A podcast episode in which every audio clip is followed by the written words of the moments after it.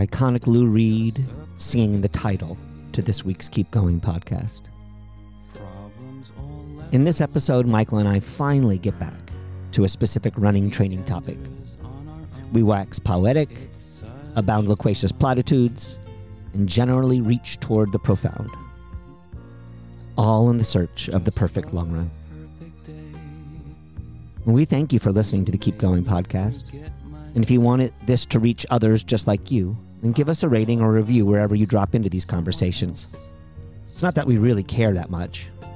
You know, it's like Christmas comes every Thursday for us.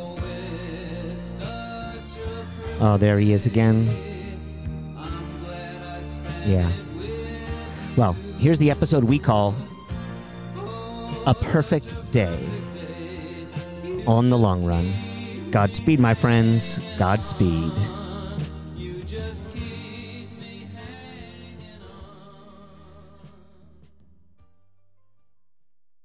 The few questions that'll make absolutely your brain explode. Somewhere in there, I'm going to bring us off the rails.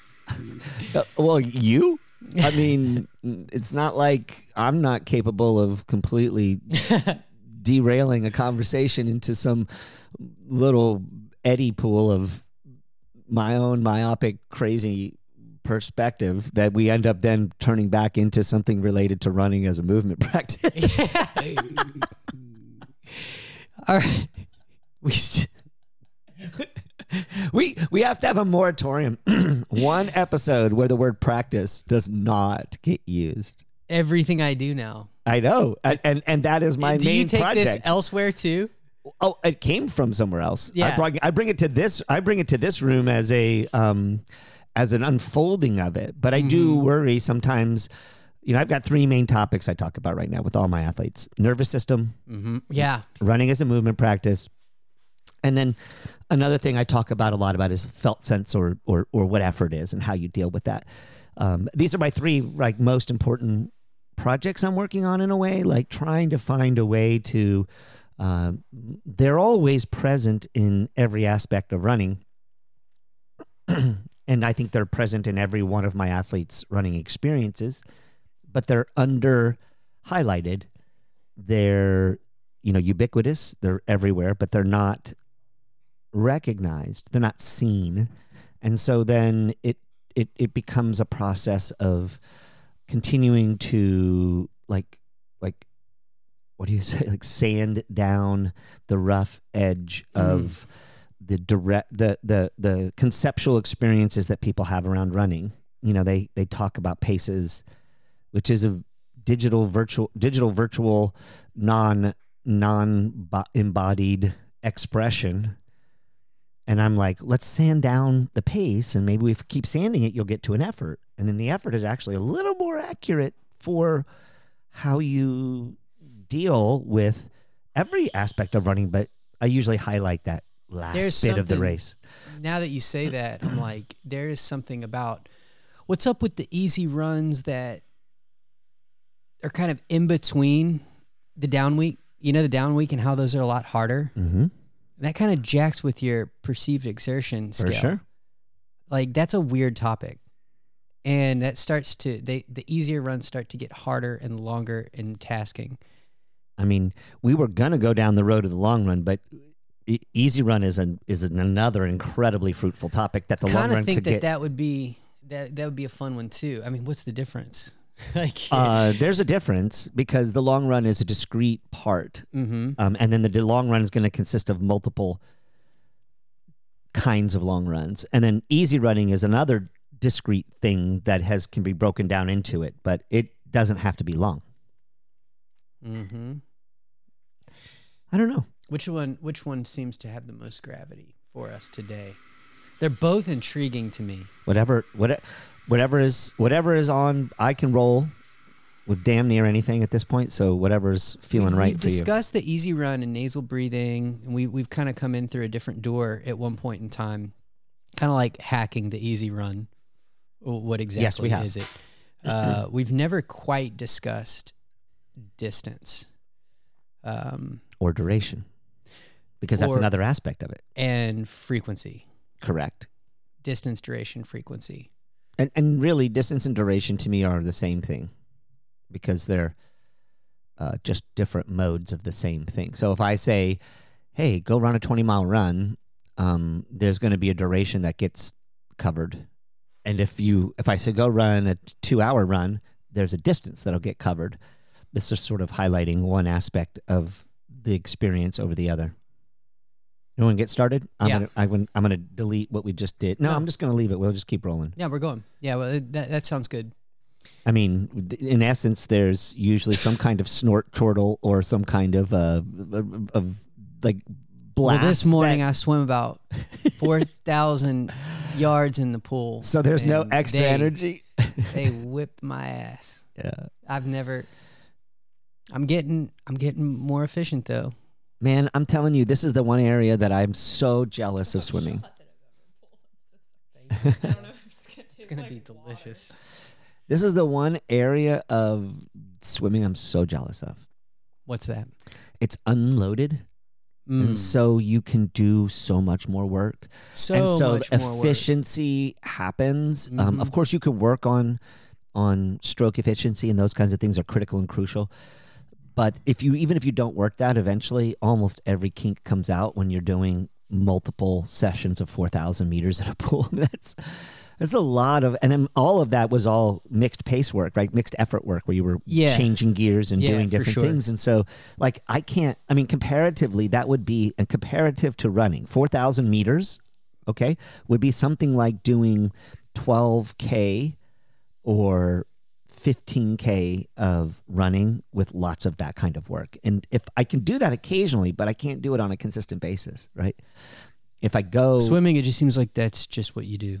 because you're unloaded. Yeah. I remember mentioning to you that at one time that this swimmers were, we were at a party doing keg stands at UT, and one of them was like, "You guys are soft," and I'm like, "I'm like 90 miles a week," and they're hmm. like, "Yeah, but we swim three times a day, and we probably do something like." Like they probably did something like 50 miles a week and and it was swimming but they can but then I said back to them is like what if you had to swim through asphalt or something I don't know there's no corollary there's no way to make it right for them but There's so much uh, in the breath control that seems to be it, it, like locking into place too. There's something. There's a there's there's a like a there's a a water fitness that is unlike a running fitness, especially from a breathing standpoint. It's it's weird. It's a whole nother system of of of breathing. It's like because you know the bigger the breath you take, the more you're gonna feel out of breath. There's CO2 buildup and stuff like that. So you take these smaller breaths, you get more efficient at smaller breaths, and like kind of regulating the inflow and outflow. It's the weird. I, it's a science that is fascinating, but you can feel it happen. It's I don't really I get that in running from an aerobic standpoint versus you know anaerobic all that stuff, but it, it's pretty it it feels like uh, swimming is more fluid and it's unloaded, meaning the harder you work, it's like the less efficient you are. yeah So that that's it's Which paradoxical. it, there's another thing about swimming that I've always wanted to ask. I'm going to ask you now, mm-hmm. and you may just file it away. Maybe you can ask Whitney about it, or you can ask somebody else about Yeah. it. In cycling and running, in cycling much more than running, there's a term we use. It's a non-scientific term we use called a bonk. Yeah, for sure. And in cycling, if you've been on a bike where you bonked, You, you just can't move your legs. you fucking know it. Yeah, you somebody's know it. pushing your seat behind, and you know, you're you you you you're not able to actually almost even turn the crank, cranks, but Yeah. you're so exhausted. And in running, you you people talk about bonking, but I'm always like, yeah, did you really bonk? Because in comparison to cycling, almost everybody's like with that central governor or whatever that might be is sort of already pulling the athlete back from the brink to allow that to happen. Though I think sometimes you might see it happen, but you never hear about bonking in swimming. Why is that? It No, seems like it, seems would be like- more like cycling in that way. Yeah, um, because the the hydrodynamic kind of you know aspect of efficiency in the water. Again, the whole the whole point You is, don't go anaerobic; you stay in an aerobic zone for huge amounts. Oh, I think you. I think you. You go anaerobic like lifting weights or something short periods, like when you're doing like, you know, 50s. 50 Mhm. you know, stuff like that. Like you definitely get winded.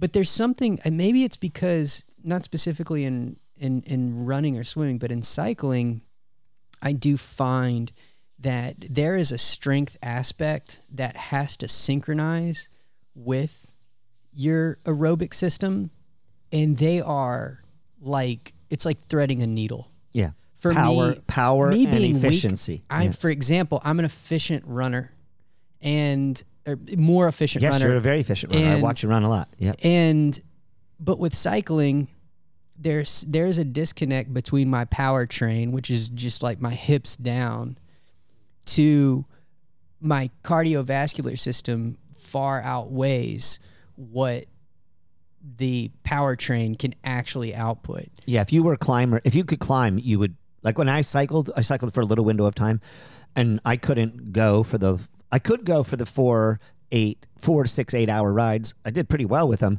but I I preferred it when we were on hills because I could keep up my Mhm. I could keep up better on a hill than I could keep up on the flat because I didn't really have real power. mm-hmm. Right? Yeah, it's fascinating. I do think that there's a there's a tighter weave with the maybe the musculoskeletal system and the cardiovascular system in cycling. I find which which is which what makes me kind of a I would say average or even below average cyclist at the level that I'm kind of trying to compete at. I mean, when they've got it, they've got it. And and I asked I asked uh, Whitney the other day. I was like, my kick, my kick is weak, very weak, maybe one of the weakest kicks in the pool. And and sh and I was like, is there any like strength training or like pistol squats? Like, what should I be doing? And she was just like, no, Kickboard. no. Yeah, she was like, she was like, it's it's about you, you know you're you're going to be looking for power in your hips and in your feet. You're getting a lot of it in your knees. You know, you're driving your knees, and runners drive their knees. Yes. You know, there, it's a difference There's a subtle that. hip shift that ha- needs to happen to get the kick to work right. You're moving against the normal planes you're used to in running. They, they require different mechanics. Yeah. Yeah, we should get um, we should get uh, some swimmers and some some cyclists on here sometime just to kind of do a a debrief on on kind of debunking the bonk. You, you know, but I definitely have bonked on a bike. It's very rare that I bonk on a run. On a run, it would be more of a um, it would be more of a fatigue thing uh, from a breathing standpoint Yeah. Then it would be my legs just don't want to move anymore. Um, I mean, you feel it in ultra stuff. You know, if you get on a trail, you'll get there. But what's crazy about it is that there's like there's a energy return that eventually comes back on on the trail that's unique. Uh, that doesn't really happen on the bike. Like I have been on runs, maybe into a. I mean, I had I ran a 50, 100k race one time where at 50k I was completely done. I mean, I wasn't even gonna go back out. I drank a beer, ate a hamburger, walked to the next aid station, and before I got halfway to that aid station, I started running, and then I finished 100k. Yeah, and it was like yeah. I was like, there was no way I could possibly do it, but I was able to turn it back around again. I don't even know that you could, if you were.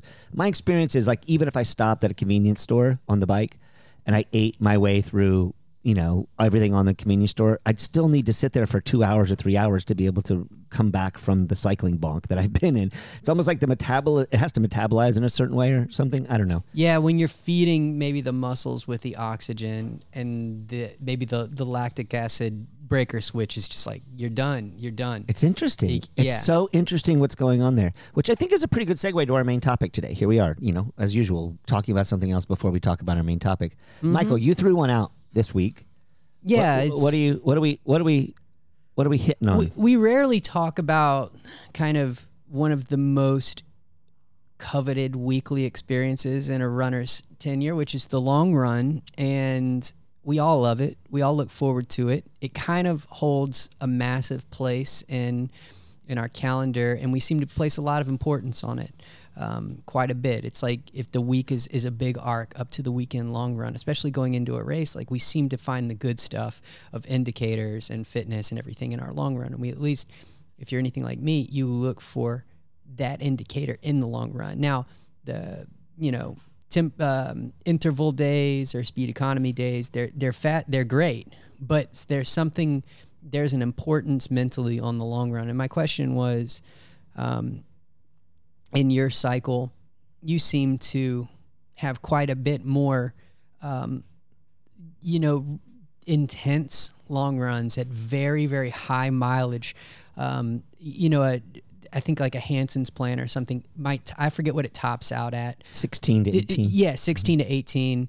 And I've done I've done both of the flavors. And so we're looking at like kind of like it gets really intense over 20 miles from a mental perspective. But that's like typical fare in the way that you train your athletes.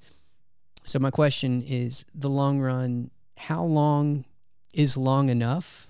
And kind of what are some of, of, of the things that people can think about is if they're not coached by you or coached by you or they're doing something shorter or longer I, I would imagine if you're listening to a coach that's training athletes to go run 20 and 20 up to 24 miles you know a couple times before a race and another person's doing 16 to 18 they're gonna ask themselves that question every Yeah, once in a while be like oh am i doing enough is Yeah. is my long run long enough and i just found that to be a pretty interesting question do you see um, maybe we can talk about it from uh, pros and cons of going even longer, or we can talk about it from how are they similar and how are they dislike. Yeah. Well, I think of the long run in a couple of different ways. We can start there, maybe. Mm-hmm.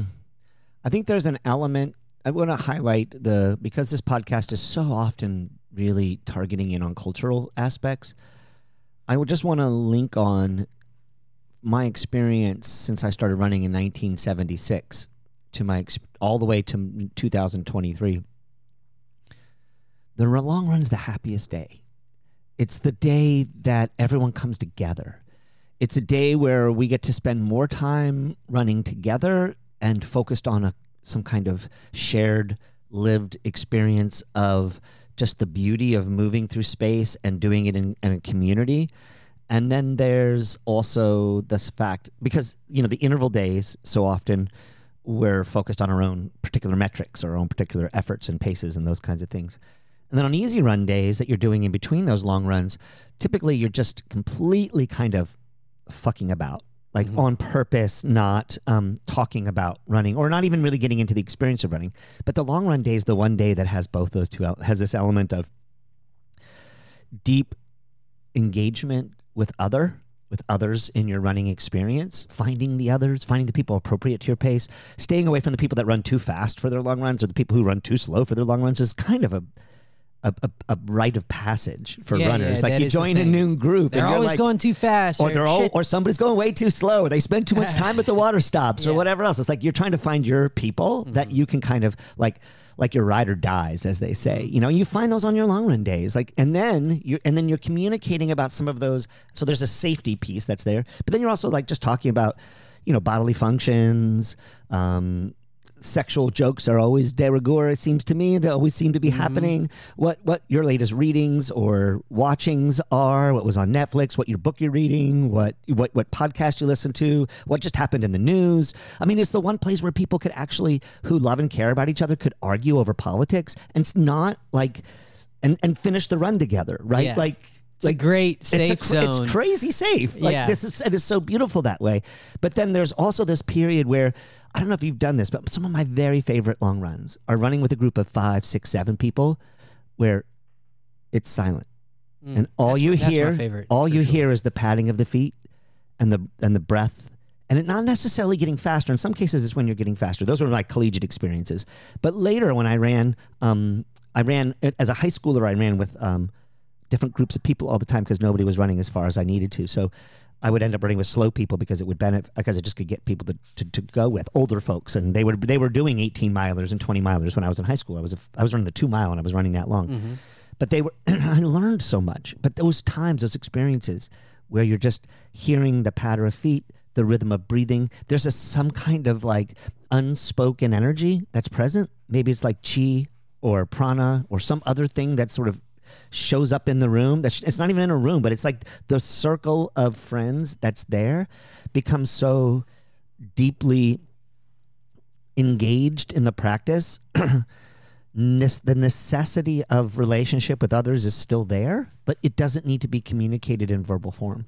It's something just unbelievably epic about that. It's unlike, I mean, the only other experience I can call for this is an experience of one to one, which is the sexual relationship. It's the one place where there is rhythm and where there's n- mostly not talking, right? Mostly, and and yet there's this deep connection that happens. But instead of it being so myopic, like each sexual experience, typically for most of us who aren't into orgies and things like that, right? Yeah. we're we're one to one, and we're creating Yeah. intimacy on a one to one basis. But creating but creating intimacy in a group environment late you know late in a run when the sun's now coming up and we're all i just i just i could wax poetic on this particular experience just over and over again because each one of those experiences i've had in some way and this is you know 50 nearly 50 years of running 48 years of running experience. So every one of those long runs is absolutely unique yet always has this element of sameness of of of the the ubiquity of it just the knowledge that it's going to be the same but the beauty of it being always different. Because your partners are different your experiences are different the weather's different the routes you choose are different the locations trail road are different. Ah, it's just amazing. So i just want to highlight this part of the long run. Those people who I don't believe anybody who's listening to this podcast doesn't do a long run. But if anybody doesn't do it and they think it's like just dumb, or I'm going to give you lots of physiological reasons why it is smart. But I would just make the argument that the greatest value of the long run, especially if you run in a group, is this deep camaraderie and experience. And then there's the feeling states that are associated with it, where the endocannabinoids come in and they're just getting, as I say, getting high on your own supply. I mean, the, the longer you run, the more of that that comes on, and it's like nature has provided us with the right anesthetic to deal with the epic pain and suffering of the long run by buoying up our endocannabinoids and allowing us to feel this deep interconnection. It's just, it's just nothing like it. Do you think that the long run mystique has anything to do with the fact? I mean, it's got to. Uh, it does for me, but that it usually lands on a Saturday. I think that that's out of the structural context of um, Western cultures Henry Ford's five day work week situation and, where and we're looking the, and, forward the, to and it. the constraints that and the constraints that both your work week and your family structure. It's not just work; it's also Yeah. school happens for people who have kids. Um, there's a lot of other pieces of the puzzle. People have more discretionary time, um, longer discretionary periods on weekends typically. hmm But I do work with people who work in unusual fields like the airline industry. Um, I work with people who work in nursing. Do they have the same reverence to the long run? they have the same reverence, but they're challenged by their by their lack of ab- absolute continuity every single time. So it's no longer a church of the long run, uh, as if they're walking into the same physical location. You know, when I worked at Rogue, we had a building where everybody walked in on Saturday, and then and when I worked at Rogue during these years, we were big. I mean, we had that that building whether the building was at Runtex in the early years, and then we moved to the east side. We were on um, San Marcos Street between Yeah. Fifth and Sixth. That was a, a tiny little building, and the vibe was just oh, I mean, just we packed the room. To moving to the larger place on Pressler and Fifth in on the west side, Mm-hmm. the energy of that space because it had a building made it um, super unique. But now Telos runs out of a parking lot. You know, the, the the Barton Springs pool parking lot. So that reverence for the physical location has dropped. Mm-hmm. Um, the mo- main thing everybody's worried about with location is if there's a porta potty or a john. Yeah, that's yeah, the key thing for obvious reasons before a Pressler long had run. a good situation. Before a long run, yeah. Yeah. But then you're, but after that, it's like it immediately. I think with Telos, the group that we have now, it's like the real magic is happening once they move away from the par- the, the parking lot and they're moving into their group environment. And I think it's even more powerful because of that. But anyway, you'd have to ask people who experience it whether one way or the other. But I do think that there's some challenges around that. Um, but I do think that there are a lot of people I know who have worked a 10 day training cycle and then their long run kind of usually fluctuates between a weekend day and a week eight week midweek day so sometimes wednesdays can sometimes become that. And if you've got multiple people who tend to who have a similar schedule and they can link up that way this happens in the pro world a lot where you'll see a medium long run on a on a saturday or sunday and then you'll see a super long run on a wednesday. And then they'll alternate it even though it's seven doesn't always work. It's not five and five. Yeah. it, it just they end up tweaking it in such a way that it makes it work so I don't know that it's necess- there's necessity of the day of the week. I think the necessity is the discretionary time that a person has to devote, you know, three hours to four hours of time, you know, to from the getting out of the bed, getting in the vehicle, driving to the lo- run location, doing a two, two and a half, three hour run, then getting back in their car, going to breakfast as some people do, or hurrying back home to their family. You know, that's why we do all our quality long run work on Saturdays because it's the only time that we have the discretionary time to be able to make that happen. So I think that there's something to it, but I wouldn't put too much in the actual day of the week. You know, that's why I de- never really jived all any of my life with the theme. The there's a specific statement I think it was made mostly popular um, by Shalane Flanagan, but it's been. I mean, Shalane got it from her parents who were serious runners back in the '70s. Um, it's called the, the Church of the Sunday Long Run. Mm-hmm. But when we were at Rogue, we shifted that because we didn't do our long runs on Sunday. We did them on Saturday. So we just called it the Church of the Long Run. Yeah. And it's always been way more relevant. I don't understand why the Sunday part's there. Maybe it's because Sunday long church, runs are traditionally held for triathletes who do their Correct. Who are riding- That- yep. And that's a different vibe because the bike ride the day before is usually just a death march. You'll find this in the ultra world too, because ultras, ultra runners who have families can get away with doing longer runs on Sundays than Saturdays, and then they're also so fatigued from longer runs on Sundays that it's in inability to be able to f- to function in um, all the activities that happen typically on a Saturday. That even happen early in the day, like not you know 10 a.m. Uh, birthday parties and noon birthday parties.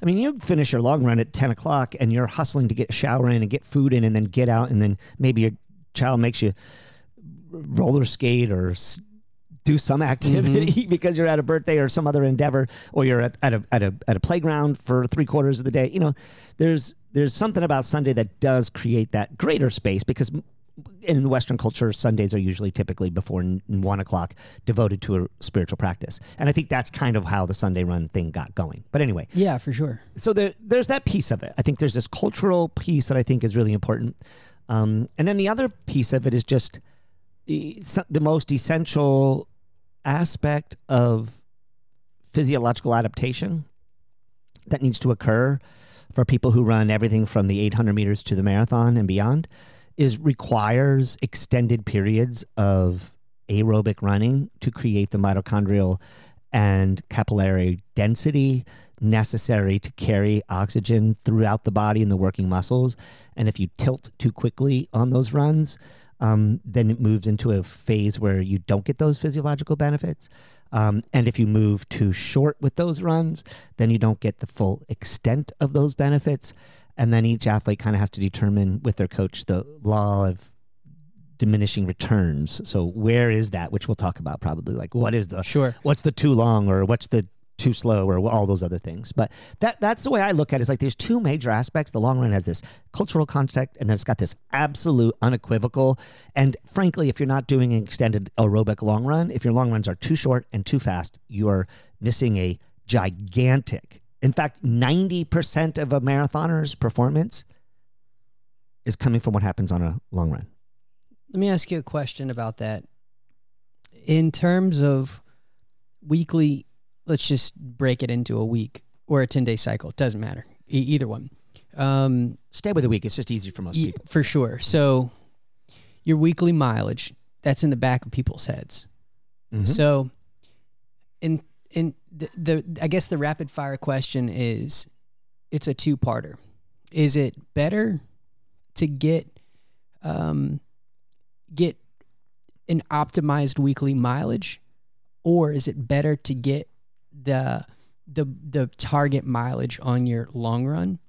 You, you see what I'm saying? Mhm. And is there a way that those do you? The, the- I guess the second part of that is, in essence, do you see those two things synchronizing, or do they live discreetly? Well, let me go to point two, and then I'll move to point A. Yeah, I think that's probably the better. Um, nothing is ever discrete, Okay. so everything is always mixed up. Mm-hmm. because we're living systems and sorry we, categorization has allowed us psychologically to pa place things in categories and those things makes it easier to understand but the living system is not recognizing that. It's just going today i'm running again. Oh today i'm running again. Oh today i'm running again. Or it's, it's not even saying those things. These things are just happening and they're doing it and they don't know. They are connected to a sun rising and a sun setting and in for men slightly but for women so much more. They're also happening from a hormonal level of every 30 days or 28 to 30 days. There's a hormonal cycle that's going on. So Something these cycles that I always take for granted. Yes these as, a, as cycles a male. but but men are going through these too but the and what's going on from those hormonal that hormonal perspective is not as, as strongly felt as it is for women. Um, and there's not a physical manifestation which is pretty pretty Sure. pretty extreme. But i think that there are these these cycles are more important than the seven day week. Um, and then so i think that they're not discrete but i think that they do pl- they are definitely intertwined and they should be intertwined. So conventional moving to question a or the, your first part of this conventional theory has always been that your long run should be 20% of your weekly mileage. That's just an old distance runner trope okay? And it, it is uh, true for people who are lower volume. So people who are in that 50 mile a week volume right? Mm-hmm. um, they're typically going to see somewhere around um, what's 20% of 50 Ten. 10 so they're going to see that as a uh, a volume metric that makes sense and it makes sense. And there's a lot of high school runners and maybe even some college runners who continue to keep that. They might run 50 miles a week and they might run a 10 mile long run but that's because they followed a basic this basic pattern of following it 20% my experience when i worked at rogue um, and when as i do it at telos but especially notice this at rogue especially beginner runners who want to run their first marathon you, you cannot follow that metric because they're going to run 26 Seems a little unrealistic, doesn't they're going to run 26.2 miles on a ra- given race day and most of them they're just getting started running. So 25 30 miles a week 35 miles a week is a lot of miles for a relative beginner even if they because most of them can run a half marathon on that really easily but then they need to get this long run in to be prepared for the specific requirements of 26.2 miles um, and so Mm-hmm. what we are finding is that oh my god their long run is sometimes more than 50% of their weekly Sure, volume that, that's that's an interesting cocktail of a foundational requirement of the work, and then the specificity of the of, of the idea of the mm-hmm. event meeting kind of the simulation of that event, typically revolving around the long run. So then, if somebody's going to believe this idea of 20%, then they're either going to keep their long run short or they're going to way too quickly r- Ramp up, ramp up their weekly and they're volume going to get so fatigued that the long or run is gonna- broken down Yeah. or beat up because most of them are also going to join a program and that program is going to privilege like we did at rogue and i do at telos some kind of fast quality work to try to create efficiency and power you know basically. So those those the, the thing is is that there are all these there are these tropes and these these these ideas around it. The way I look at this, and this is something that's been that's pretty unique in my program, and and everybody who joins my program hears me talk about this, and it's good to discuss because I'm one of the most anybody who's listened to me over the years or who understands my philosophy heard my very first podcast recording I did with my good friend Chris McClung on the Running Rogue podcast, and it was Miles Matter. Yeah, This our- was our very yeah, first, and mhm. it, it is really every time I meet anybody or talk to anybody, and they Mhm. mention that podcast, which had my experience of it was a hundred episode run. It's it's it's it's beyond classic. It's epic, but they're still holding on that I'm holding that as as most important, and I've I've moved away from that a lot. I do think miles matter. There's no doubt that they matter, but we need to pay attention to how they play into a into a person's ability to manage the rest of their life. Because I'm into a nervous system model. Nervous system is What's, kind of what the- kind of load is Mhm, that if a person mhm. wants to run if a person thinks they need to run 70 miles a week but they're a nurse and they have two kids I felt liberated when I released the idea that my 50 mile work week was not good enough. Like I was always thinking I needed to get up to 75 and 80 mm-hmm. and and you know and I was but I was I felt like truly liberated when you told me one time that you know figure out what your body is is trying to tell you. You're going to have you're going to have a sweet spot in there and that's up to you to decide. And it's it's like oh then you start listening to to yourself. And you know I ironically I think the quality of the miles mattered more. The variety yeah yeah. of work matters more even than the quality of work because when you say quality yeah I'm talking about the the the deliberate delineation. The intention Exactly. the intentionality mm-hmm. yes so anybody that's interested in that concept because i'm not going to break down weekly volume very much Uh, i have a whole podcast episode on the running on purpose podcast that's entitled on mileage and sweet spots. Mhm. listen to that. I hit a lot of the stuff that people will want to hear about weekly volume there. Um, i'll just say that i don't privilege that metric. I privilege the long run. So to me what has happened is that i kind of think about my model is much more as i say on that podcast what does your race require the vast majority of people i work with are running a marathon so they need to be able to cover 26.2 miles at a given pace that they've set an objective to so we really need to be thinking about the single runs that we do consistently that actually prepare us for that distance and then everything else is kind of keyed up to prepare for that Correct. And I do three kinds of long runs. And this is relatively new for me. I now have it really locked in um, because it seems to me that I'm getting this extra benefit from, from an area that I didn't focus on before. Uh, I do three things. The first week of a cycle, I do an extended long run time on duration, not on distance, and it builds to three hours. Now, if I'm working with a half marathoner, uh, they will build that to two and a half hours, unless they're on, um, unless their pace per miles, right? That that's not irrelevant. If they're going to be finish their half marathon more along the lines of um, two and a half or three hours, they need to go that far, and that, that's not typical, but it, it occasionally happens. So, um, for someone who's listening to this who runs slower paces, you are not devalued. You just have to adjust what you're doing to make sure that you're preparing for that. But everybody who's running a marathon is running over, over three hours. 90% of the people I work with are running over three hours. Yeah, I work with people who are faster, but even my two hour, 30 minute marathoners are running a three hour long run. If I were working with a 210 marathoner, they'd run a three hour long run. there's so many there's so many of the elite community that I know that that they barely run more than you know couple hours because they get most of their their quality work done and so it's so fast. But what happens to Yeah. those athletes is that they end up cramping. They end up having issues Mm-hmm. after 30K or 35K that they can't deal with because the neuromuscular requirements for running the distance and the pounding, you need to get out over the distance. Mm-hmm. So that first week, that first run is always over distance, easy, long run. Now, I have another version of that that actually has a one day each cycle where I'm saying, listen, you need to run 20 to 30 minutes over your marathon goal time. That's a tough run. so somebody who's a mm-hmm. three hour marathoner, that means I'm asking them one time during a cycle to run a 320 to 3 out 330. And mentally they're if I'm not even prepared to do that because I'm like, no, the longest I want to run is you know yeah, but you're never going to get to the deep dark place. Right, right. So it's need to interesting to. how much work that that takes. And that's easy. And because it's duration, I decouple pace at all from it. I tell the athlete, you can look at your pace later when you're looking at your data, but please do as good a job as possible to not refer to that as the me- a metric of value. Um, how do you set an intention for that run? well, each person will do it a little bit differently. Mhm. You know, with my group, we meet at a physical location and I give them a run distance and they just run out to th- an hour and a half out Mhm. and then they run back, right? And they end up not getting to three hours a lot of times because they end up naturally progressing and getting faster. loops around. You know, some we'll people will gerbil yeah. that way and run around, but other time other people will just finish it, and it's okay. It's like there's no there's no set value to three hours. It's just three hours is typical. It gets people who are marathoners really ready for the kind of the multiple levels of challenge that come. And this is something again that's new in my program. I used to just say, "Hey, we're just going to run distance don't worry about it." But now I'm really a big believer in this because it slows people's easy run down, especially the early miles, so they don't get going too fast because they're like, well, I got to finish three hours anyway, so it doesn't matter if I run 6:30 per mile pace.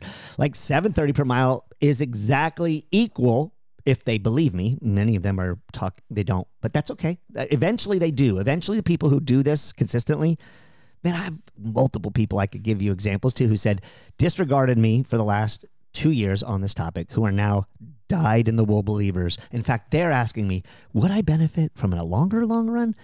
And I don't think so. I think somebody who's already under three hours, you need one three hour long run, one over distance easy long run that might be good to go, you know, one one 315, 330 maybe. But beyond that, you're going to beat yourself up beyond what's really necessary. Now, of course, ultra runners, that's a different category. You're in a different situation. But for marathoners, that's typically what I say. So my second long run is some kind of the thing I'm known for. I was known for at Rogue and I'm known for at Telos, which is, I call it a quality long run. This is race day simulations, multiple, and I do all- Nested within the workout. within a net. I do, and I do lots of different work. Those are the best. They're highly unique. Mhm. Um, they're the one. They're the one proprietary blend of spices that I Mhm. put in that I try to like, how do you guard. make your that I try to guard Yeah. kind of Uh-huh. closely.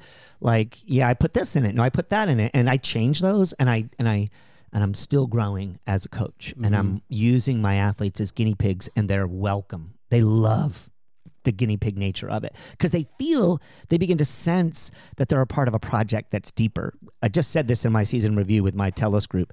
Like our macro, like our overview of our program, it's fucking tight, dude. Like it's it's good, but we need to continue to explore the outside edges of what we're doing and look at what we're doing. I had a workout that was maybe a little bit too hard of a quality workout. I named it Old Scratch. It's like a the devil's workout.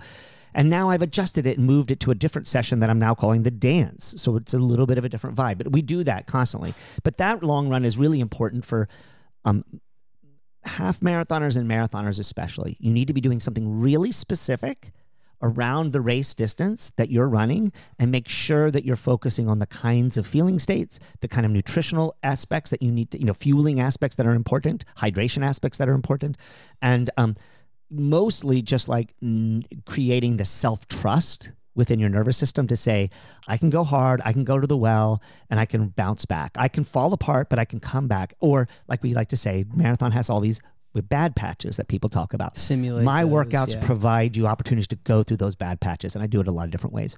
And then my third run is what I call an easy long run on a drop week, and that is 90 minutes to two hours as you choose. No magic in the two hours, no magic in the 90 minutes, just one of those two. Just go out, show up with your crew, and talk and joke and grab ass. It's just a little bit of an extended, easy That's your run down week, huh? on my down week. Mm-hmm. And that makes sure that everybody's fully recuperated and recovered. And now for my half marathoners and 5K, 10, 5K, 10K athletes, sometimes that Saturday workout will But be. those are the sinister ones because as you get closer to the race, those can become pretty. The, those are have the ability to become mentally tasking. they're really what what happens for people they have they have you're right there's two challenges around that easy that that drop week long run. They're confusing. the first one is when they first start with me they're like wait i feel like shit because mm-hmm. they haven't adapted to that that um that drop week. Mm-hmm. They're used to kind of grinding a little bit more. Most mm-hmm. people in most groups do. We really privilege hard days hard easy days easy hard weeks hard easy weeks easy. Our easy week is basically almost completely easy running with some little bit of speed economy thrown in there. Now, occasionally, depending on the cycle, I'll throw downhill running, getting ready for Boston, or I'll throw those critical velocity reps that we talk about so often on a drop week because some people get bored and they don't feel. If once people get acclimated to the drop week, sometimes we can do a little bit of work because it just feels better to do it. Um, but th- then late in the cycle, a lot of what I find out happens on those drop week long runs is people are feeling like they the bit the bit the bit is between their teeth and they're ready to go and they have a hard time taking it easy enough because they're finally recuperating recovering from those two days of easy running and then they're like coach let's go Like I want to go, and I'm like, calm down, relax. Remember, you've got to. I'm usually my hardest quality session of the week. My hard, really hard quality session is usually week one, the week after a drop week, the Tuesday after a drop week. So, if they push Yeah. that long run, that media, that that drop long run, Yeah, and then they roll usually into a don't you- nine to ten mile quality workout with, with warm up and cool down, that's like like like. Then you'll have them doing like six by a mile or something on that hard. Tuesday, and it's and like I do pace change. They did they're something like, "Why the shit is this so hard?" It's because, well, Correct. yeah, so Correct. So somebody might say, "What's the value of that easy long run on a drop week? Why does it matter?" It's, it's an aperture, you know, priority on It's on The next- recovery. yeah. It's but it's also that it kind of operates as a medium long run. So there's another whole category of runs that some coaches use, Mm-hmm. um, and that's because they value weekly volume. And when I worked at Rogue, and I was working with a lot of people online who were whose volume was in that 25 to 30 mile a week zone. yeah, they they really needed a bi- mileage bump, but you couldn't distribute it across any of the other days of the week for them because maybe they were only running four or five days of the week. So what I would do, what we do, is give a medium long run to them, which would be twenty percent less of the volume. So if it was a sixteen mile long run, they might do a twelve mile medium long run, and that way I got an extra mileage bump. And that, but it, but it came in one single run, so it wasn't stretched out across the cycle. But that's where talking about weekly volume can can be confusing. That people Yeah, for sure. Um, but you know, my view about it is that privilege the long run for the for the vast majority of people who have busy, complex, challenging lives. Privilege your long run and categorize it in a way that makes sense for you. If you're a coach or you, as a self-coached athlete, do it a little differently, you're not doing anything wrong. It's this is just the way that works for me and my athletes.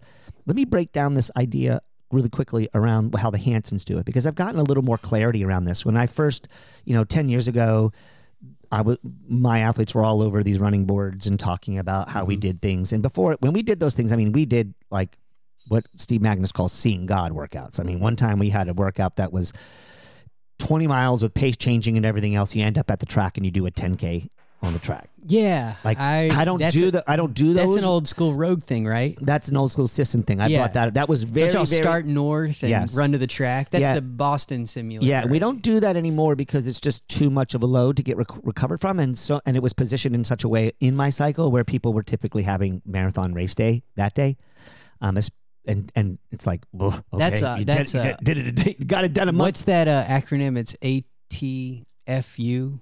Think it's, What's that? I don't know. It's like harden the fuck up. Yeah, It's like Yeah. that's one of those ones where it's where you had you it puts you in your place. Like Yeah, and I now can do that in 18 miles or 20 miles. I don't Yeah. need to do it in 26 miles anymore. Jeez. But yeah. I figured out ways to do that I, because because I did have those problems happen. But um, I forgot where I was going with this. Uh, oh, the Hansons. Yeah. Um, so though my folks would argue with their folks on these forums, oh wow. and they would get into discussion. So why one is better than the other, and one doesn't make any sense.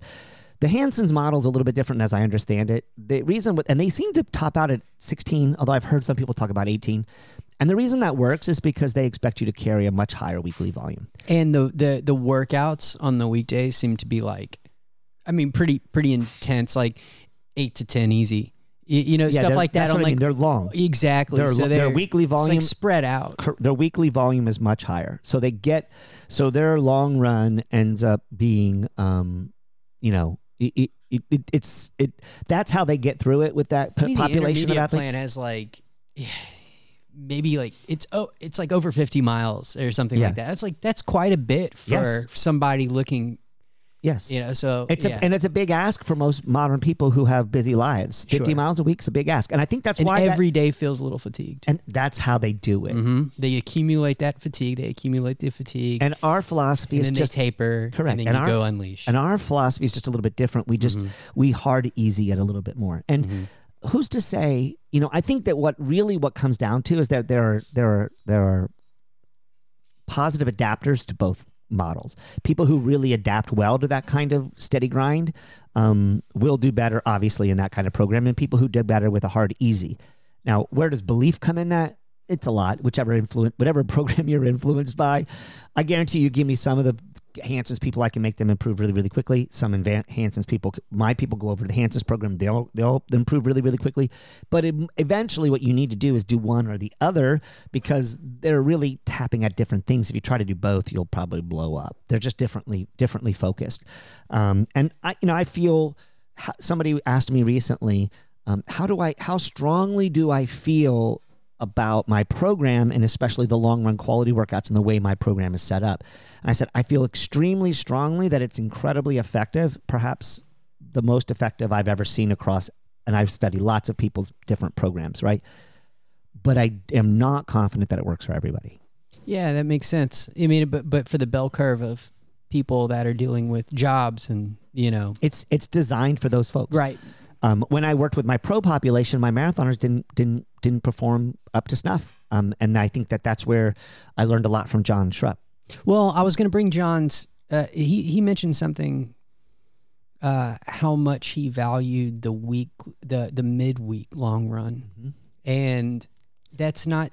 I've had my um, my running group. We started doing ten miles, and all of us have just, including myself, a little ten miler, super aerobic, super enjoyable midweek has done wonders for the group. I've seen people just huge dividends on on This is this is how I increase weekly volume for my athletes. Yeah, and you so touched when an on athlete that. wants to go from 50 miles a week to 60 miles a week, what I say is, okay, let's first build up one of these days of the week that you're going to do as a medium long run. In our system, we do it on Thursdays because they've got a group to do it with, so it's a little bit easier. And we do speed economy on Thursdays, and as long as they're doing their speed economy, you know, four up, four on down. on well, they usually know. do their speed economy a little bit earlier. They'll maybe do three up and then do five down, or Mm-hmm. Yeah. some of a lot of my Right. folks are running Mhm. twelve or fourteen on that day, and so they're doing three or four up, and then they're doing their speed economy, which typically is less than two miles worth of work. yeah, they're gonna get. And they're fresh and they're ready. They get all Mm-hmm. the benefits from it, and then they can still go out there and run easy. And then the easy running actually helps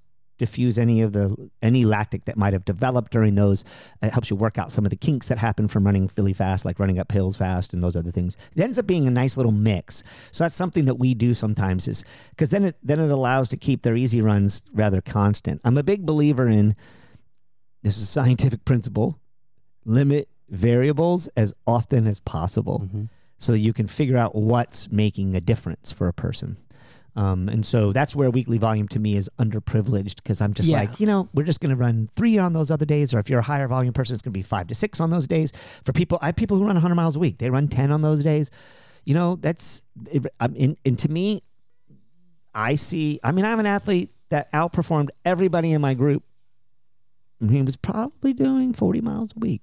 Mhm. He's incredibly talented yeah, but he was maybe 50 miles a week. I mean, I would be, I don't even know if he was doing 50 miles Yeah. a week. And he ended up being the fastest of the season. but we're right? talking about a guy with a great mental disposition and everything. and he's His- biomechanically Yeah. efficient and he's young and he's, he- he's it- evolving and learning. you can tell it just the the the mind, the Yes. mental game is strong, which means the nervous system. he just believes strong. he just believes in what he's doing he's trusted me and then he just executes because you know he's a he's a big he's a big game hunter in the business world so he can bring that big game hunting attitude to his runs but he just does the big ones hard right and then he does everything else and he just when he's running with everybody else during those times he's like a little kid grab assing joking around he's the jokester it's it's pretty cool it's you know who does um well the endurance cycling does this really well um th- they you literally cannot ride a hundred like a century ride Mhm.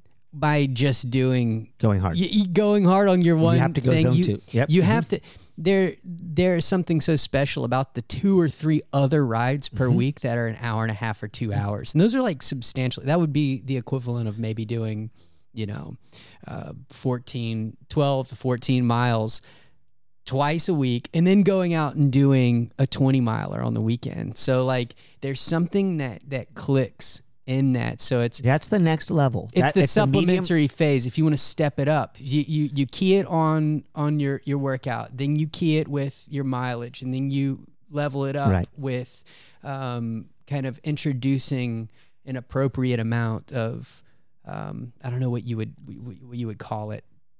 Um, endurance, good fatigue, whatever you want to Mm-hmm. call it. Um, you can raise the bar on the other days, but again, like swimmers, like it's important to do some of that without too much load. Yeah, one thing I would like to just do a quick little aside on, and then we can come back, is just to make it clear to people who might be listening to this and think, oh, what Steve is saying is I should definitely bump up my medium long run as my next step to take. I would just argue that there's one step, if you want to really optimize your running and get it really dialed in, there's one step I would take prior to raising your weekly, your mid-week long run as a place to get it. I would implement um, consistent, excellently designed and patterned strength training. Um, I'm not talking about core work for 30 minutes or band work. Those things are fantastic and wonderful the glue that'll kind of keep you together. if you if you if you need a place if you really want to benefit somewhere especially late in your marathon prep so late, before you do, before you add more mileage i would say okay let me spend six months to a year really learning number one how to lift you need to learn how to do a deadlift you need to learn how to do a squat that has helped appropriately me. you need to learn how to do a avoid so split much. squat. You need to learn how to do a Bulgarian split squat. You need to be comfortable in the weight room and you need to do it with really good mechanics. And there's just a few standard set workouts you can do, I mean, lifts that you can do and you do them consistently in a way that really happens. You'd be shocked at the number of people who still think that because they run, they don't need to work their legs in the weight room. Like, I'm, are you serious? Like, we are in 2023. Like, that's an attitude that was gone in the 90s. it's not just an amendment on your time on the on, on the other run. There takes a, there's a lot of prep that goes into it. more gains will be had Mm-hmm. from a consistent, well planned, well executed strength training program than any weekly volume could possibly provide you. So, before you get more high volume in your weekly training, bring in the strength training, and maybe we can discuss that at some point in time what that looks like and how that operates. But that's more important than your weekly volume and that medium long run bumping up. And you're better, you're you're better bang for your buck in terms of time management. Once you learn how to do these lifts appropriately, you can get in and out of the weight room in 30 minutes. Yeah, no. It, so for the triathletes, I introduced this because I was getting all kinds of, you know, a lot of maybe it's in the knees, maybe it's in the feet, you know, you know, whatever it is. I was like, what's going on here? I was talking to my my old triathlon coach, and he was like, try Mark Allen's 12 Beth strength strength exercises and it was it's a link on like active.com mm-hmm. and it's what Mark Allen used to do for all of his distance training and th- it wasn't it was like you know 8 to 12 you mm-hmm. know but it wasn't it wasn't even heavyweight but it was great form and it was the right it was the right workouts and it literally took 20 or 30 minutes It's the right physiological adaptation that's different from the load that you're lifting. You're working your muscles in different ways. Mm-hmm. And what's crazy, this this I don't know if this may have been debunked at this point, but you know, in the early 2000s, one of the things we talked a lot about with strength training was that it boosted your testosterone. So it's really good to do on the day after your the day of your quality workout so that you go in you spend you know and usually you want to wait an hour or two but some people don't have that privilege right? But if you if you can get at lunch or at dinner you can get out into the weight room or you have your home gym you can just get out there and do this 30 minute strength training program with good biomechanics and good stuff. You don't have to and we're not looking at maxes and all those other things. This is this is like sort of the anti CrossFit model. Right. It's more like get in, get dirty, get out, don't mess. Like we're not looking for maxes, we're not looking for competition. We're looking on purely and simply making sure our chassis can handle the Baja California Right. ride because we need to we need to be really strong to manage the loads that happen late in a marathon race. Can you define quality for me? There's a lot of quality being thrown out these days. Threshold, same thing. What What do you see as a quality workout, and when could I, if I'm just looking at it bluntly, when's the best day for me to put my strength training in? So, when I mention quality from a running perspective, I'm talking about work that's primarily done between your 3K pace and your half marathon pace. Usually it's repetitions, and usually the recovery is really important about how you're designing all that stuff. This is your standard six by a mile, uh, 12 by 200, 16 A by shorter, 200. high intensity session. Shorter, high intensity sessions where you're focused on pace or effort in a really consistent way Right. those that quality work is the most physiologically um, neurologically challenging work you'll do in a cycle. Your long run is is is physiologically taxing but not really super neurologically taxing. That means mm-hmm. it's not your whole system is not trying to integrate a whole bunch of information all at one time. It's basically just slow drip slow mm-hmm. drip, slow drip, slow drip, slow drip, and that's where the magic happens. In quality, it's like flush of a, a flood and then backing off and then flush of a flood and then backing off. And that teaches your body how to handle that kind of work. So you get a lot of benefit from it but it breaks you down it breaks you down neuromuscularly it breaks down you metabolically it breaks you down structurally it breaks you down across and it breaks you down you know from a tiredness and and exhaustion perspective Yeah. but when you get, uh, then you go to work, and then you in the afternoon, even though you're exhausted and tired, and all you can think about is that first glass of wine or getting home and having food. If you can then lift, one of the things that happens right then is that your body, because it's forced to do some kind of activity that's completely different from what you were doing before, but it, yes, yet it still has a big neurological ask. Okay, there's an ask. Your body Mm-hmm. You're goes. kind of staying in that Your in body that goes- particular realm. Your, bo- not- your body goes into a space that says, fuck, we've got to show up because daddy or mommy's asking us to show up. Yeah, for sure. And when that happens, it, poof, testosterone floods the system. Yeah. And then boom, you're able to do it, you recover. And then what's great is because you didn't stretch that to the next day, the next day is fully an easy day. So this is why we do hard days hard, easy days easy, and try to group them up there are many pros that don't do it this way. They stretch this out in a lot of interesting and unusual ways. But let's just remember that pros are basically runners 24 7. They don't have real jobs. And so we, the vast majority of us who are being, you know, 40, 60 hour week work weeks, you, you, listen, let's, let's, we have to optimize somewhere along the line. We can't just do it the way they're all doing it. So when you're looking at, you know, some elite, you're looking at Grant Fisher's program or um, somebody else's program, like they, they are, you are not, you do not have the ability to recuperate and recover the same way they do. So we have to be smarter about the way we do it. So this is the way that we typically box them up. And then that really privileges the recovery that happens in the day after so that you're fully just aerobically effleuraging, blood flow, healing, and really kind of like, ah. And when people do that with their runs, when they view running as restorative, healing, reintegrating, like you're breaking, deconstructing in the long in the in the hard quality workout, then you lift weights to kind of break that down a little bit more and get some benefits from it. Then the restore restoration that happens afterwards is just, and you if you intentional about it, I see. I say this a lot. We talked about this on the episode, one of the episodes recently.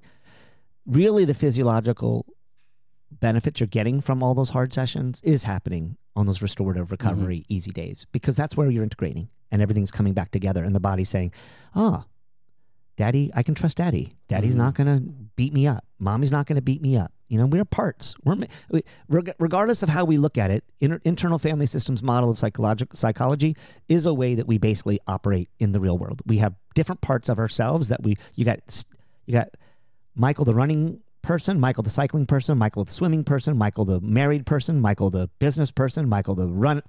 You've got all these areas, right? Mm-hmm. And they are not. They are all discrete in some key way. Some way you show up in the world a little differently when you're on a Treyu business. And I don't care how integrated you are. Mm-hmm. That's not. Most of us are, are are parts.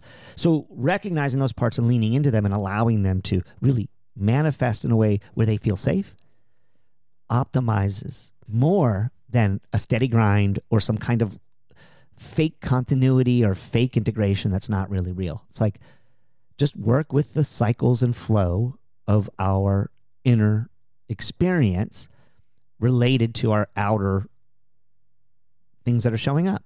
I got in a car accident. Dude, you got in a car accident on the way to work, workout? Guess what? Your workout's going to be uh, impacted. Mm-hmm. 100%.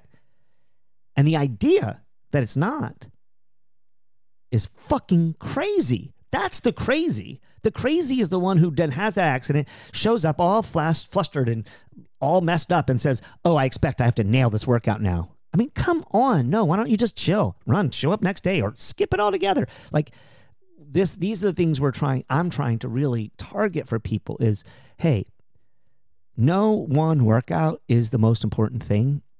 Keeping things continuous. I just went off on a diatribe. Sorry, that's, No, no, that's no. nothing even relevant to what we were talking about. No, it but- makes it makes total sense. There there there's something subtle too about about the conversation that when you introduce strength training into it, it brings a whole other dimension on how everything kind of synchronizes together and flows into. I've been trying to like for example, I've been doing my long runs on Sundays, mm-hmm. about 15 miles or so, and usually find myself pretty tired on Sunday. But it the only it- you know the I've been playing kind of Jenga with with my schedule, and I've found for the past like two weeks I tried doing strength on Sunday after my long runs, and it is bad, bad, bad. Yeah, it's a bad vibe. Let me clear that up. That's not the day to do your strength No, it's, training. it's not. And I try to take a break and you yeah. know go sit in the sauna and everything. You know all the things, and and I'm like, Doesn't work. oh my god, like what what a bad decision. Uh, uh, well, it was a good thing to experience because I'm like, but it's not getting. well, then you know you can't do it. yeah, it's it it there's there's the long run. Basically, the essence in that has been I've discovered that there's the long run, and then there's the things that happen before and after it. How you're absorbing the long run and how you're kind of processing it and what it feels like after and the recovery. It's all very, it's all very mystical in a way. But Dude, post long run naps are the greatest. yeah, get off the feet. Post. I used to. I recommend the West Wing. I used to. I used to put on golf. Yeah. Because I cared The nothing Yanni- about it, and there would be this talking on the golf. It would be like Yanni uh, uh, yeah, do the flute thing Yeah. on the Masters? Like, just play that song. whatever, you're going to whatever. It was always so useful. I would just turn it on, and then I could just have it there, and I didn't need to be paying attention to it. And I would just sleep on a couch and get the most deep, restorative sleep. And I would, I would get up and walk. Um, you know, walk to go get water or walk to go get something, and I'd be, ick, ick, you know, rickety and and and crunchy. And I remember like, oh, this is where the good stuff happened. Like I'm like that pain is this. There's something about runners that we love a kind of pain that is highly unique. It's almost like you have to be, you know, anybody who knows what it feels like post 20 miler getting off a couch. It's like, geez, Louise. Um, one last thing about the long run. One thing I think that can be really helpful for people who are thinking about it is if you're doing it in the morning, an afternoon or evening short walk jaunt, Mhm. walking the dog, walking with your family, walking the wife after dinner or something like that, some kind of way to sort of it really helps immensely to make you feel a whole lot better. So I really used to do that a lot. I would I would do my long run, I would sleep, I'd lay, be lazy, I'd then go off and do some other things, family stuff or whatever. And then after dinner, I would always try to go out for a, a, a walk, 10, 15, 20 minutes.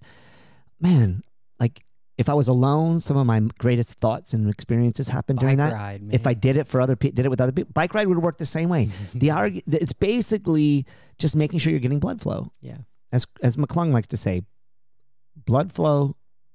What he, uh, movement equals blood flow equals healing. That's Yeah. how he says it, Mhm.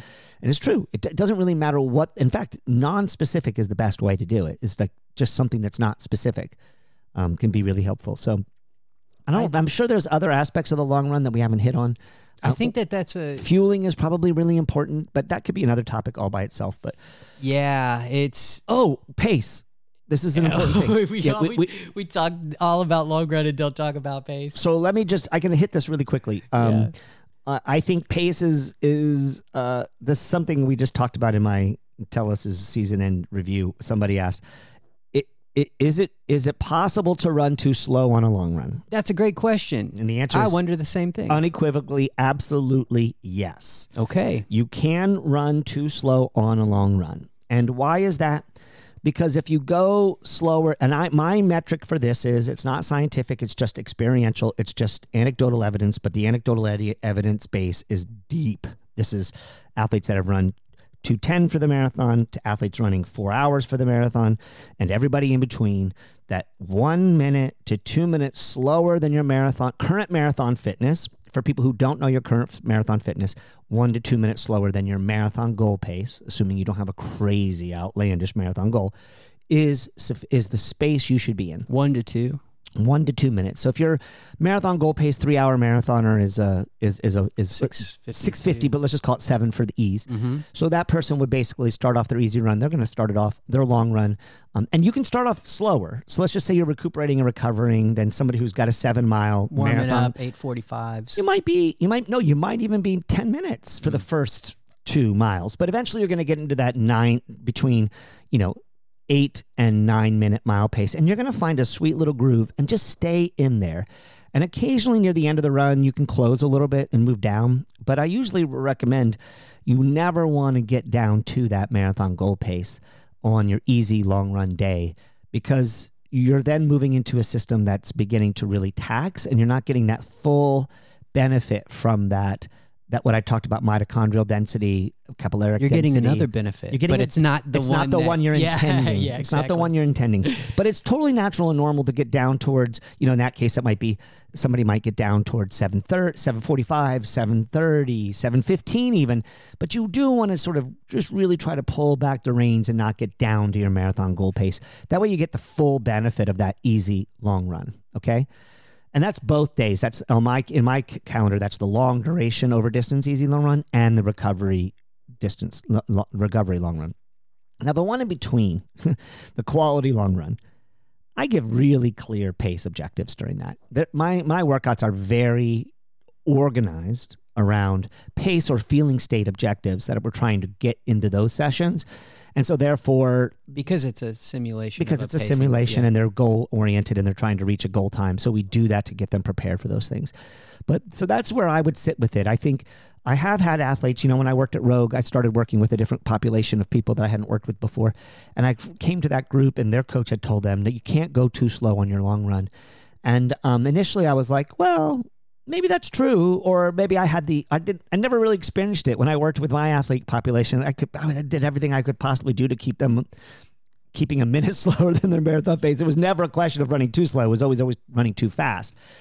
But in that group of people i found repeatedly people were missing the first cycle i worked with them. they missed their marathon their marathon time. They were running easy but they were running three minutes two minutes to three minutes slower than the marathon goal time and there was no specificity then and they were beating themselves up over the long haul about being out for too long i mean those folks were a little slower the vast majority of them so it's maybe not apples to apples or um, you know plan but i mean in terms of analogy but the, one of the people i can think of specifically was trying to run sub four hours for the marathon Mhm.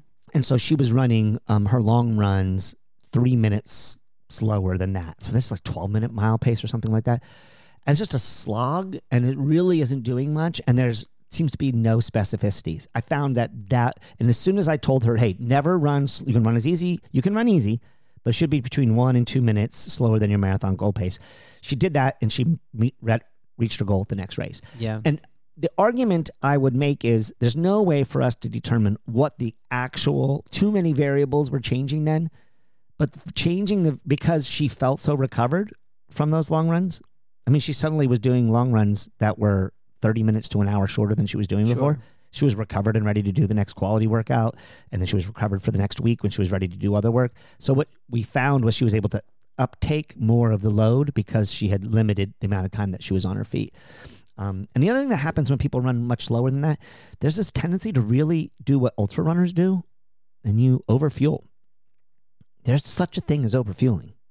I mean, my first five years as a marathon coach, I worked mostly with as an athlete. I didn't really run the marathon. I didn't run the marathon until I was 40 years old, right? Mhm. Personally, I worked with many marathoners in those, you know, 10 years of that window, but I hadn't really done it myself.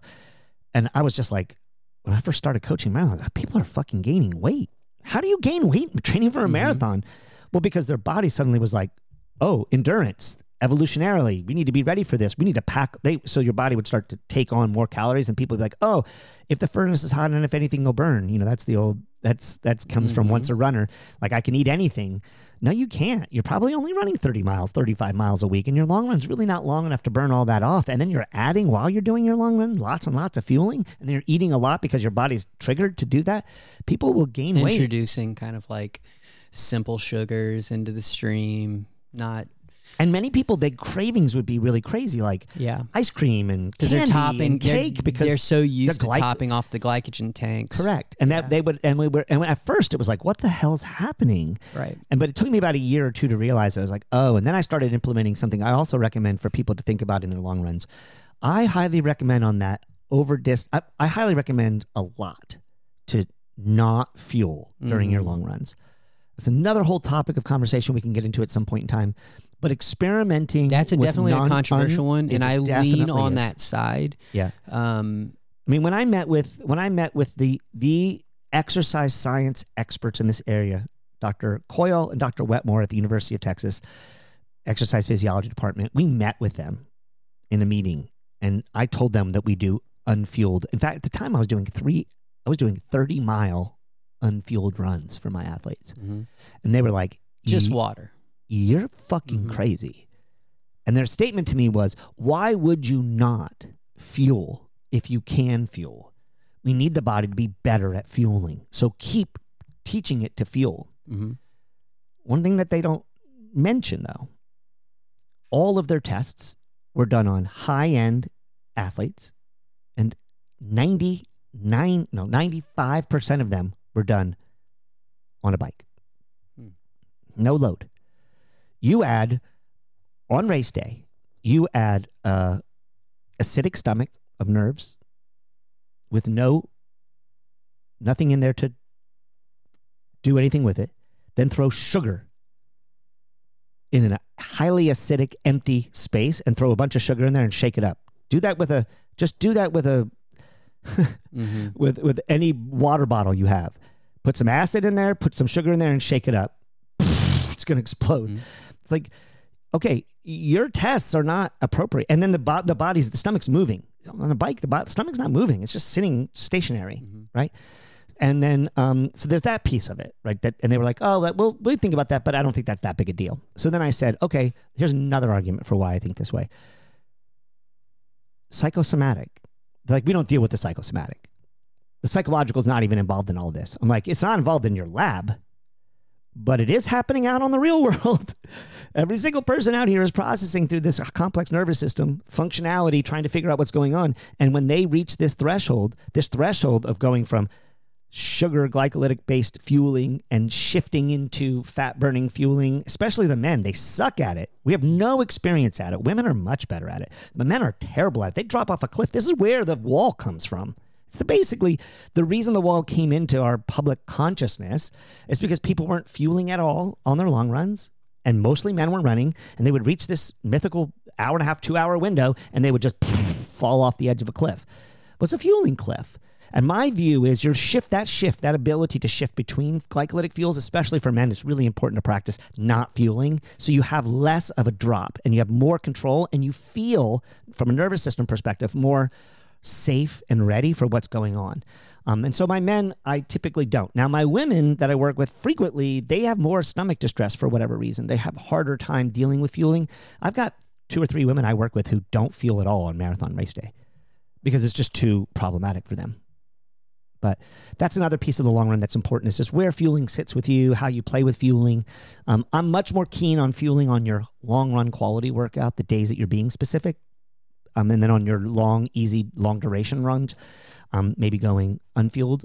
Now, when I say going unfueled, I'm also recommending you bring your typical fuel of of of preference along with you, Mhm. one of them typically, so that if you get into trouble out there, you've got the ability to take that fuel on. And when you take that fuel on that in that state, you will get a full on psychosomatic experience of what glycogen, how it is to run on glycogen and how it is to run on fat, because you'll immediately get that uptick in the Mhm. use of it. And those people who take who gel consistently and steadily throughout their whole training and all their long runs and everything else, they never get that felt sense experience.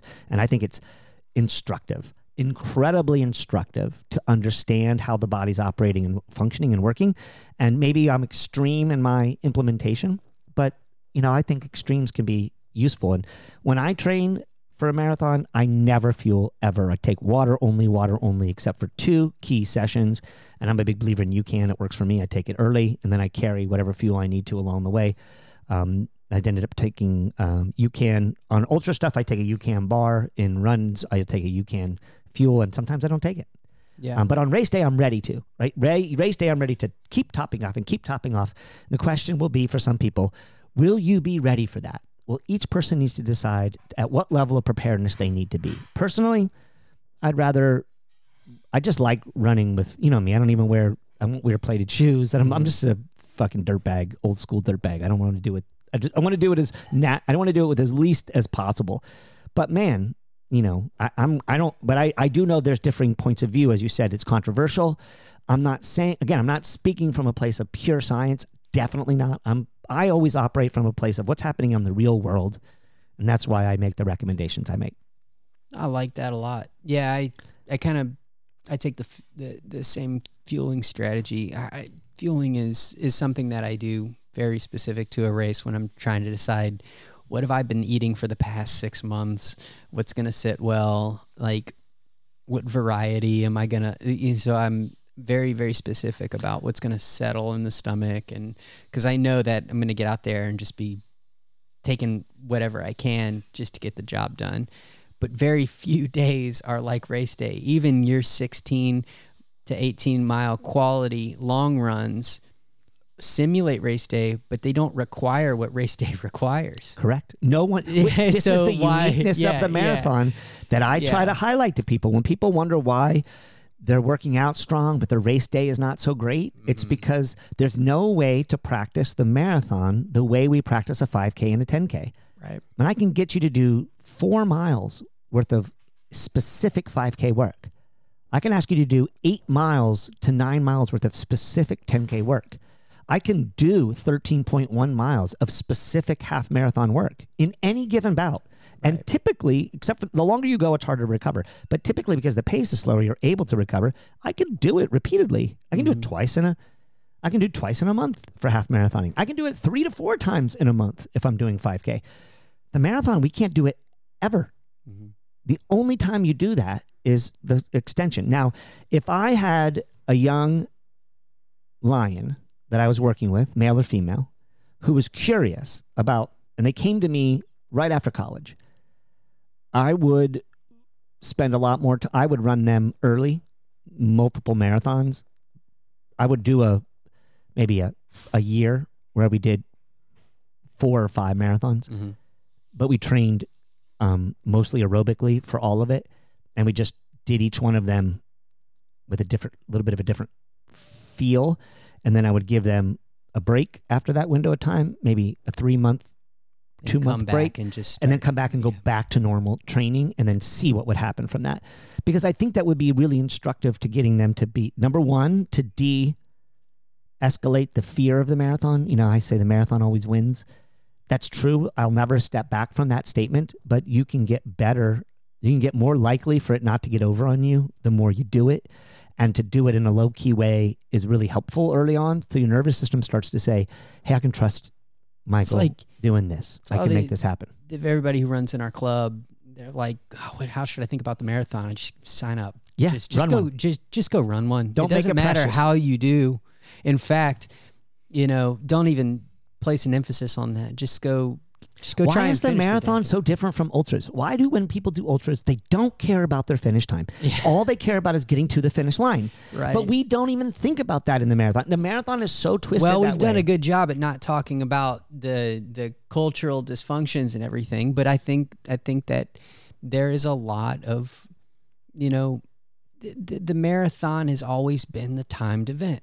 It's Yeah. always like some the you know the Boston Marathon, the sub three, the fact that the first age group. You know, I guess it goes until 34 years old, and that's a pretty aggressive cutoff. It's the Like, Olympic. It's, it- the Olympics for the everyman, Yeah. and so that makes it. That's what pulls that pe- Mhm. person, and it typically pulls in a more Type A person, and it typically pulls in a person who's looking for another area of their life to be, to just to try to attempt to gain mastery. right. And so that's a beautiful thing. I don't want to de. But here- here- that, here's but it's my not the segue. only thing. here's my segue and my and and here's my little esoteric statement at the end of it all and i'd like to talk about this sometime because this is my obsession now uh, i have running as a practice as an obsession and the second is i imagine I, i've been a, i've been thinking about how we come into running and you've probably heard me say it before but i am fascinated with the idea of going back and considering the first run where we wanted to run for ourselves. And for me, I've got a very clear night. I was reading I was reading the Tibetan book of living and dying and I was sitting on my floor. It was 10 p.m. I was trying to meditate. I was, you know, feeling like my shit was just out of whack and it was Saturday It was like two months into sobriety, and I was like, something something's not clicking. I just need to go for a run. But I asked something very specific. I was like, I need something special that I can't manifest myself. I have to ask the gods running to give me something. I don't know why I chose it.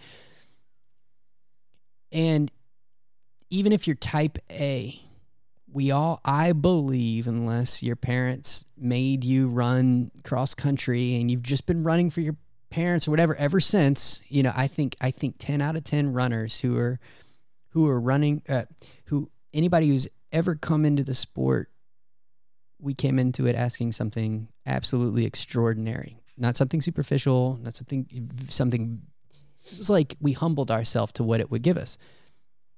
And slowly and slowly and slowly, we find ourselves kind of myopically getting into that people would consider like the type A ness of running. And it, that's like a cool thing to be type A about running. I get it. Like it, it kind of fits some people's personality. But even those folks, they didn't just pick up and go running because it hurts. They picked up and went running because maybe that type A aspect was they needed something else and they found this. And so Fuel- I'm it challenging fuels or feeds them. It Yeah. feeds or fuels them. and and to me there is there there's there's this idea that boy we just can't forget that. The marathon does a great job at offering us motivation and stimulus and momentum but at the same time it is still what you would say the marathon always wins. The marathon is the teacher. Running is always the teacher. We we've got like i would say that we would be uh, in a in a weird place if we think we've got it all figured out. Yeah, I mean, I think I think you know one thing that I've been thinking about in regards to this is that the idea of pursuit and practice is the the pursuit is essential Yeah. because if it's just a practice and it doesn't have like teeth somewhere, it's, I don't, okay, not essential. It's there like- are people who just practice. And I think there's probably something to that. That the, t- old ta- old school town like shuffle, as I call it. Yeah. Those people are not missing out on anything. No. But I but do that's think also many their people, pursuit. Correct. That many people come to the running as a type A or as a pursuit. And just remember that you need to be able to work on that spectrum. You've Again, got to work would- on that spectrum. You know how we ask questions sometimes at the end? Even if you're type A, if how many runners are out there that came into running looking to dominate it before they even went for that first meaningful run? Oh yeah. I don't know anybody who's Nobody. done that. You came into it because you needed something. Yep. A hundred percent. And and so that's a good that's a good paradigm. Yeah. I think. But uh, it it's I see it as like a crust. You know, you don't just go to the store. The practice is the crust. It holds everything. Sorry guys, we we brought the practice back Yeah. in, so you're stuck with us. We should rename this not keep going, or we should call it the running practice or Yeah. something. Anyway. But the, I think I think talking about it all is it, it helped me out. It Yeah. helps me out a lot. You know, I'm juggling a lot, thinking about my routine, and I don't know. I, th- I think this was a really good conversation. I really like talking about the long run. Yeah, I think it's good for us to do these conversations occasionally that comes back to a real, real specific running topic Mhm. because we've both got different perspectives and we see we we agree with each other in the foundations, but we have different applications because of our different um, experience levels. And I love the nuance that you bring to these conversations because of your experience in your triathlon training. I think it, I think that makes this particular podcast super unique in the running space because while I think the vast majority of our listenership is focused primarily on running, I think that having that other place allows it to grow. And I think that, you know, hopefully more triathletes hear this because, as the great Paul Carosa said, you can't escape the run. Yeah. I just taught, I just have an athlete that onboarded with me who's just just finished her uh, first Kona, and she's like, I know I'm a better runner, and I never get the chance to really run, and that's the problem with the that's the real challenge I always think about the Ironman distance is you can't escape the run, but you never really focus on the run, and and even focusing on the run can sometimes, unless you're highly competitive, really be problematic in your partic- like you said i mean how much faster did you get when you just did zone 2 running primarily during that phase before Dude. before your That's experience what I'm saying. I want to I want to talk to her about about this subject because Uh, yeah, it's a blend. It's, yeah, and she's just interested right now primarily in being a good marathoner or a good half marathoner, Mm-hmm. and then maybe coming back to the Ironman later. Because so so it's really instructive and useful and helpful. But Yeah. Yeah. Oh, that's yeah. That's cool. It, I'm I'm glad to hear that that she's doing some some running priority right now. That's good stuff. Cool. Thanks, guys, for listening. We appreciate you as always. If you got anything you want to share with us, reach out to us. Um, and you know, as just to make this pitch, not that we really care because we're going to have these conversations no matter what. But if you want other people to find this podcast, you have to give us a rating on iTunes or Spotify or wherever. And if you want to next level that shit, leave a leave a comment, um, because it evidently it makes a big difference again, we're not really concerned about growing the listener base of this podcast.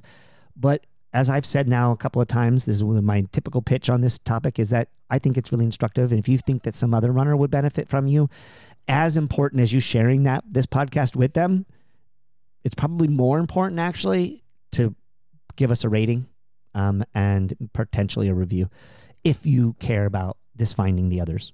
And we do. We'd love for other people to more people to listen to it, not because we've got any financial benefit or ego benefit. At this point, we're not really into it for those reasons, but help this podcast find the others. It makes a big difference. Godspeed, Joe. Godspeed.